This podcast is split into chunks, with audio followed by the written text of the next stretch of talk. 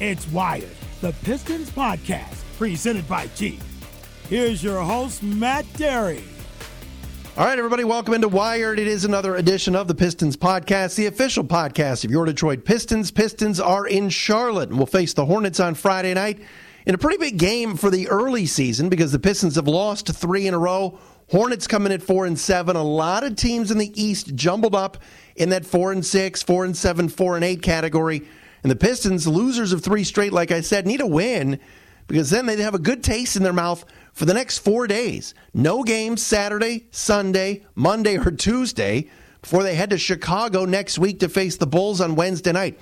It's a bizarre schedule because the NBA schedule maker, I'm not going to say screwed the Pistons over, but it, it's it's been crazy. The amount of back to backs they've had, playing Monday against Minnesota, then the snowstorm, having to go to Miami, get to Miami at 6 a.m. in the morning on Tuesday, and have to play Tuesday night without Derrick Rose and Blake Griffin. Plus, the team's not playing very well. Let's let's call it like it is here as we talk on the Wired Pistons podcast. Matt Dery with you, brought to you by Jeep. Rod Beard, the fine Detroit News beat writer for the Pistons, making his way to Charlotte, will join me on the show coming up in a little bit. I, I want to get into something quickly before we talk to Rod about this basketball team. And again, the Pistons, if you missed it Monday night, tough loss at home against the Timberwolves, 120 to 114, because at times Monday night the offense was clicking and was doing so with Andre Drummond on the bench in foul trouble. Some of the second unit guys, Thon Maker, Christian Wood, were making shots, and and that second group had a lot of success. They just couldn't get stops. And then on Tuesday, playing without Derrick Rose and Blake Griffin on the back to back, Miami put up a, a 117 points on the Pistons in a nine point loss to Miami. Now you look at it and you see for, for Friday night, Derrick Rose, Blake, off the injury report and seemingly ready to go for this game against the Hornets, a 7 o'clock start down there in Charlotte. You got to figure it's time for this team now to start putting that defensive hat on a little bit better, communicate and talk a little bit better. But one thing's for sure if there's something that you want Ed Stefanski for your, in your Christmas stocking as a Pistons fan to go out and get, it's to find a couple of more athletes on the wing. Now we know Khyri Thomas is going to be out six weeks after surgery, but this team is in desperate need of some athletic wings that can guard the athletes of the other teams. And if you watch the games on Monday and Tuesday, you saw Andrew Wiggins drop 33 on the Pistons and do really whatever he wanted on the basketball court at Little Caesars Arena. Tuesday night, same type of thing. Even without Tyler Herro, Kendrick Nunn was able to explode and score in spurts for Miami. And what a story the former Oakland University Golden Grizzly has been for the Heat. That's a great find by Pat Riley and Erik Spoelstra and, that group down uh, on South Beach. But the Pistons are having an issue right now with guarding athletes and they've got a lot of stationary guys. Tony Snell's more of a, a stationary player, not really that athletic. Uh, we know Luke Kennard has had a really, really good year, and boy, is he coming on and knocking down threes and scoring at will, but he's not a great on ball defender on the wing. And so when Andre Drummond's out of the game and you're taking that shot blocker out and the guy that can clog the middle and help his, his teammates out, it really, really does hurt. So, you know, that's one thing to keep an eye on as the Pistons now, you know, play these next couple of games with Charlotte and with Chicago on Wednesday. And, and then when they get back home finally uh, next Friday to face Atlanta, who we saw opening night have the same type of thing. John Collins, Trae Young, guys were able to get around uh, the Pistons defenders, but Detroit has just got to do a better job uh, of keeping you know keeping the offensive player that is the basketball. It's pretty simple stuff in front of them. All right, here we go. Let's bring in Rod Beard from the Detroit News, covers the Pistons and is on the road with the team now as they uh, are headed to Charlotte and are in Charlotte. Rod is uh, all over the map Miami, Atlanta, Charlotte. Crazy travel day for you on a Thursday, huh, Rod? Yeah, they, they spent that extra day in Miami to uh, practice the, after the off day yesterday on the back to back. So when you, you get that extra day in Miami, you take the extra day in Miami. That's not bad for you, right?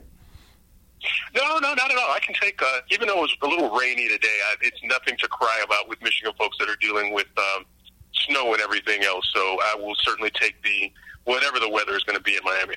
There's no excuses when you start four and eight, and obviously the Pistons have had a lot of injuries, and we'll get into that in a second. But the schedule, to me, made very little sense when I looked at it even last week. You play a Sunday, Monday, or a, yeah, a Monday, Tuesday back to back. Whereas you get into Miami at, at, at six in the morning, and, and, and obviously holding Blake Griffin and Derrick Rose out, that's a scheduling loss. And then you get, you're right, you stay on the road for three days before you play Charlotte. Uh, kind of a, a, a, a wacky scheduling quirk early in the season, huh? Yeah, their schedule's just been bad completely. They that Saturday game, Friday Saturday uh, this past week was the first time that they had two straight days without a game this season, and they've already played 12 games. They were the first team in the league to play 12 games, uh, and I think Portland may be the only other team that's played 12 but uh, it's been a crunch of a, a season so far for them without a lot of breaks. But after tomorrow's game in Charlotte, they um, don't play again for another week. They've got one game in the next week or so, so they'll get a chance to catch up and recuperate. But it'll be 13 games that they've had in a very condensed period.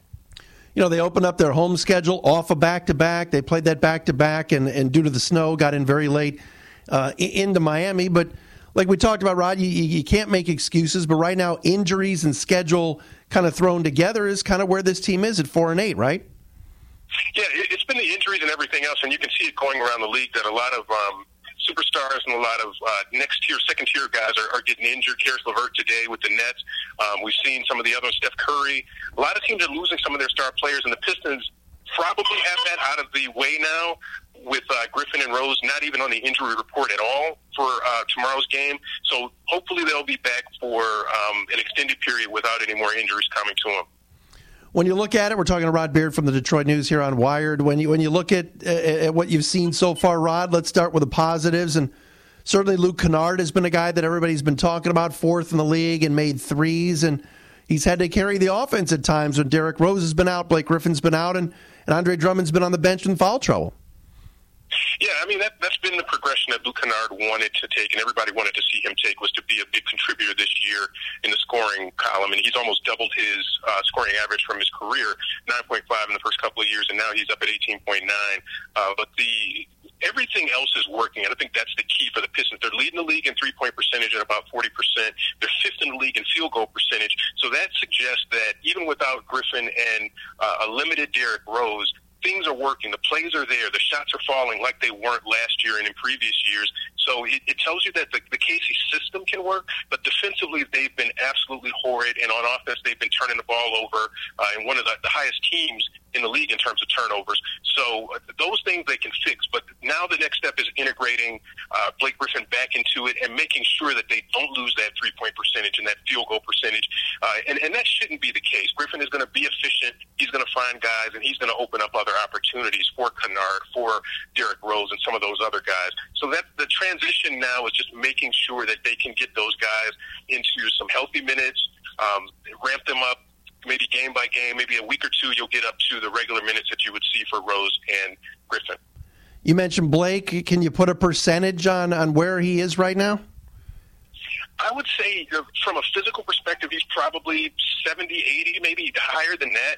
I think he's been ready to go, and he's been practicing for about a week and a half now. It's just the medical staff and the team are being very conservative, and, and rightly so. They they learned a lot from last year in the playoffs and not having him and what that does to your season going down the stretch. Where if he had been in those last five games, maybe they get up to a, a six seed or a seven seed, and they don't have to see Milwaukee in that first round. But they made no bones about it that this year they were going to make sure he was going to be ready for a potential playoff berth and and sitting right there, not sitting on the bench and not having to worry about his condition to that point.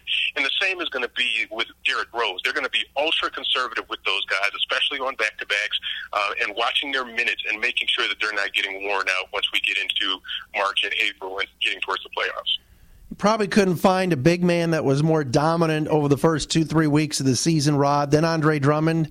Recently, a little bit of a, a, tail off, especially with the foul trouble, like we talked about, which proved costly, certainly the last couple of games with Minnesota and Miami. Uh, he's got to be on the floor. It's, it's pretty plain and simple. But I think some guys have played pretty well with him off the floor lately, and that's got to be a tough call for Dwane Casey sometimes when that second group with Maker and even Christian Wood starting to feel it a little bit. Yeah, and, and that's the key is, is every minute that Drummond is off the floor is, is an extra minute that you've got with Christian Wood or, or Thon Maker. And both of those guys have been struggling uh, defensively and, and trying to find a good fit and some consistent minutes where they're playing well on the floor. So Drummond knows he's got to be, and, and some of them are just silly fouls out at the top of the key and he's trying to get a steal. It's not about the steal. It's just about playing solid defense and having him on the floor is going to be enough. Um, Blake Griffin can play some backup center minutes too if in a crunch if you need him to do that. But Drummond absolutely needs to be there. But at the start of the season, it was the 2020 games. He looked really good in, in terms of um, offensively facing up and getting to the rim and finishing very well. But now you see some of these, the stuff that Drummond's critics will look at and say is, is um, mentally and, and focus wise, you have to understand the time and the situation in a game. And if you have two fouls, you can't go out and try to make a big play defensively. It's just not worth it. Rod Beard with me from the Detroit News. Um, and I think the other thing, too, is, Rod, eh, and tell me if I'm wrong on this, it looks like teams are going smaller on Detroit. And like you said, bringing Andre outside. Uh, you know, and I know Cat the other night, I, I, guess you could call him a five. But but teams are going smaller on the Pistons and making making them guard on the perimeter. And right now, and I said this before you came on tonight, um, you know, from an athleticism standpoint, that's probably the biggest Achilles heel of this basketball team. Am I wrong? Yeah, I think those athletic wings are a problem. I mean, Tony Snell can do a little bit of that, but Luke Kennard, uh, his defensive improvement has been a that he's able to guard on the wing a little bit better, but you don't have a Stanley Johnson or a Reggie Bullock or guys that are six seven or six eight and can guard those perimeter wings. And uh, on the, the penetration and getting to the paint, that's where those defensive breakdowns have happened. And, and Dwane Casey has talked about the communication with those guys. And, and I asked him the other day, I said, hey, is it just miscommunicating or not making the right calls or guys just did enough. He said, no, it's just not talking at all, not saying anything. He'd rather make a, a miscommunication than not say anything at all. And that's been more of what the issue is, is um, the talk has got to be there. And we heard it a little bit with Blake Griffin the other night, but now it's got to be, those guys have to be on the same page defensively about what the assignments are, who's going to do what. And when that happens, you'll see some more of the wins start to happen. But they're just not going to outscore very many teams if they don't have the defensive side of that down. And I think too, uh, we just haven't seen Derrick Rose and Blake Griffin together with Andre Drummond and the entire, uh, you know, arsenal. And that's like you say, a possibility for Friday night in Charlotte, and that's that would be a welcome addition. Yeah, and, and he did that in that game against Minnesota, playing Griffin and Rose together in the starting lineup, and I didn't really like that. I, I think Derrick Rose needs a spread floor where it, the, the first couple of games where he played and he had the second group to himself with Kennard. I think that was the best that the, that second unit has looked with Rose and Kennard there. When you put Rose in that starting lineup, it's just another guy who can run, pick and roll, and do other things. But the same thing happens with Kennard when Kennard plays with Blake. For whatever reason, he just doesn't shine the same way. I think the Pistons' best look is going to be keeping Kennard and Rose on the bench, coming off the bench, and they'll have one of the better second units with Morris if they can do that. Morris and Langston Galloway, who's also having a good start to the season, you have that kind of second unit, then you can start doing some things. But again, until Reggie Jackson comes back, they're going to be trying to piece this thing together like a puzzle and figure it out. Where are you with Bruce Brown on the offensive end right now? He's still having a tough time finishing, and and his shot selection is a little bit better. And I think the other day he had a career high 11 assists, so he's facilitating, but just defenses are not going to respect that shot. They're going to go under on the pick and rolls and make him shoot a, a mid-range jumper or a three-pointer, and just dare him to do it until he proves that he can. And that's going to be his next growth point is making sure that. Um, he, he makes defenses be honest and, and play over, and uh, then he can create some other opportunities. I, I got to ask you before we get into the Charlotte game for Friday. Uh, in the in the G League getting getting ejected. Uh, tell the tell the fans exactly what happened the other night. Well, I, I couldn't see whether there was something that, that happened before it, but the clip that we saw, he kind of cross checked the guy from the Canton Charge um, as he was going for a rebound. And, and from all indications, it looked like there was some other precipitating incident before that because it, that's not really been in Sekou's nature to be kind of spicy like that. But he came and, and when a, one of the other Canton guys came and pushed him off, he was ready for it. He was in for the smoke and the heat and for everything else that was coming. So uh, I think that's uh, more of what that is, but that's what they want from him. They want a guy who, who's going to be. Um, Europeans are, are traditionally kind of um, afraid to go in and get contact and mix it up a little bit. if you look at that clip, he was not afraid at all. He was ready to go. Uh, so again, there, there might have been something that came before that that kind of made him mad, but it was good to see that he stood up for himself. And you know what the fans are going to say, Rod, and you see it every day on social media. All right, we're four and eight. Let's just play the kid. They drafted him in the first round for a reason, but I mean, it's you know, there's a big difference between 13 and Tyler Herro and 15 and Sekou, and just in terms of experience, in terms of readiness to be out there right now. And I, I know that's that's hard for fans to swallow, right? Yeah, and, and, and you look at it on the surface and you say, hey, first round pick in, in uh, right outside the lottery, he's got to be ready to get in there and mix it up right now. They said that from the very beginning, that he was kind of raw at 18 years old, youngest guy in the draft, that he wasn't ready to get in and mix it up and play uh, U.S. style of basketball just yet. It's going to take some time for him to adjust to that. And the G League is the best place for him right now uh, until he figures some of that stuff out. Um, but again, they, they have that hole in the roster spot at, at small forward on that second unit, so they could use his size and use some of that toughness if that's what he's going to bring. All right, so they get the Hornets on Friday before, like you said, a, a handful of days off before they get back at it again. Charlotte around the same thing with the Pistons, four wins, a lot younger of a roster than the Pistons, but boy, Devonte Graham, their, their point guard from Kansas, out of nowhere has has just exploded onto the scene this year. Yeah, and, and that's another point about young guys. Sometimes you don't throw them in the fire; you let them develop a little bit, and they figure it out on their own. And, and maybe that third year is that time. And, and Kennard is the same sort of way, but he's their leading scorer. It's not Scary Terry Rozier that's that's leading them, um, or Cody Zeller, or any of those guys. It's it's really about um, what Graham's doing right now, and it shows. You give a guy some time to, to bake in the oven and percolate a little bit, and it might pay dividends for you. The, you know, you look at this game on Friday. I mean, I'm not saying it's a must win or anything else, but they do need to get a W and ha- have a good feeling with, with all these days off after this, right? Yeah, I would think so. And on a three game losing streak, you look at the rest of the East, and there's nobody who's really that middle of the pack in the East isn't running away, and they're not um, in in 12th or 13th spot right now. There are a bunch of teams with four wins, so they they still can catch up. But the thing about their schedule is this is supposed to be their easier part. The first 25 games are supposed to be easier. They still don't have a West Coast trip until late in December, so it's going to get much harder. But maybe that's when their roster is completely whole and Reggie Jackson is back by then and then they can be playing some good basketball with the, the harder part of their schedule coming up. By the way, John B, John Beilein's doing a whale of a job with the Cavs right now because that's a that's a crazy roster. It is young with Kevin Love, but he's done he's done a whale of a job so far. Yeah, he's a teacher. I mean, people were wondering whether that might translate over, and um, the thought was that they would have a really tough season. But if you get guys in a, a good system and they play hard with good good X's and O's, and, and Beilein we know is a good X and O coach with a good professional coaching staff behind him, things can happen. And, and it's still, it's not saying that they're going to be a playoff team, but they're going to work really, really hard. Beilein's certainly going to make sure of that. All right, Rod, great catching up, man. Thanks so much. Anytime. I appreciate it, man. Rod Beard from the Detroit News uh, joining me here on Wired, the Pistons podcast, uh, brought to you by Jeep. And Rod's right. Uh, you know, a lot of a lot of good things are happening despite the team sitting, you know, losing eight of their first twelve games. They've just got to kind of put it all together.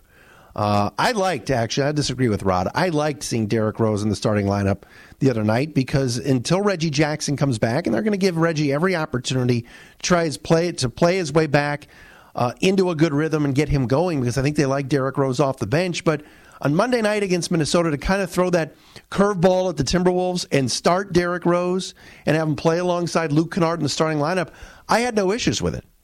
And this team scored 114 points.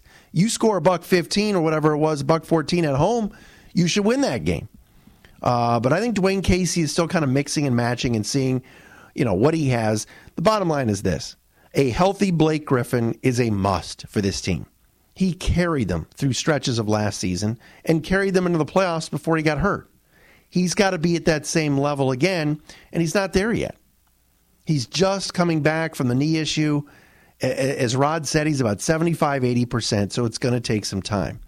But uh, we thank you for listening to another edition of Wired, the Pistons podcast. Don't forget, tune in on Friday night and uh, check out the Pistons and the Hornets at 7 o'clock on Fox Sports Detroit with George Blaha, Rick Mahorn, or listen to him, of course, on the ticket Friday night with Mark Champion and Rick Mahorn. We'll talk to you again next week.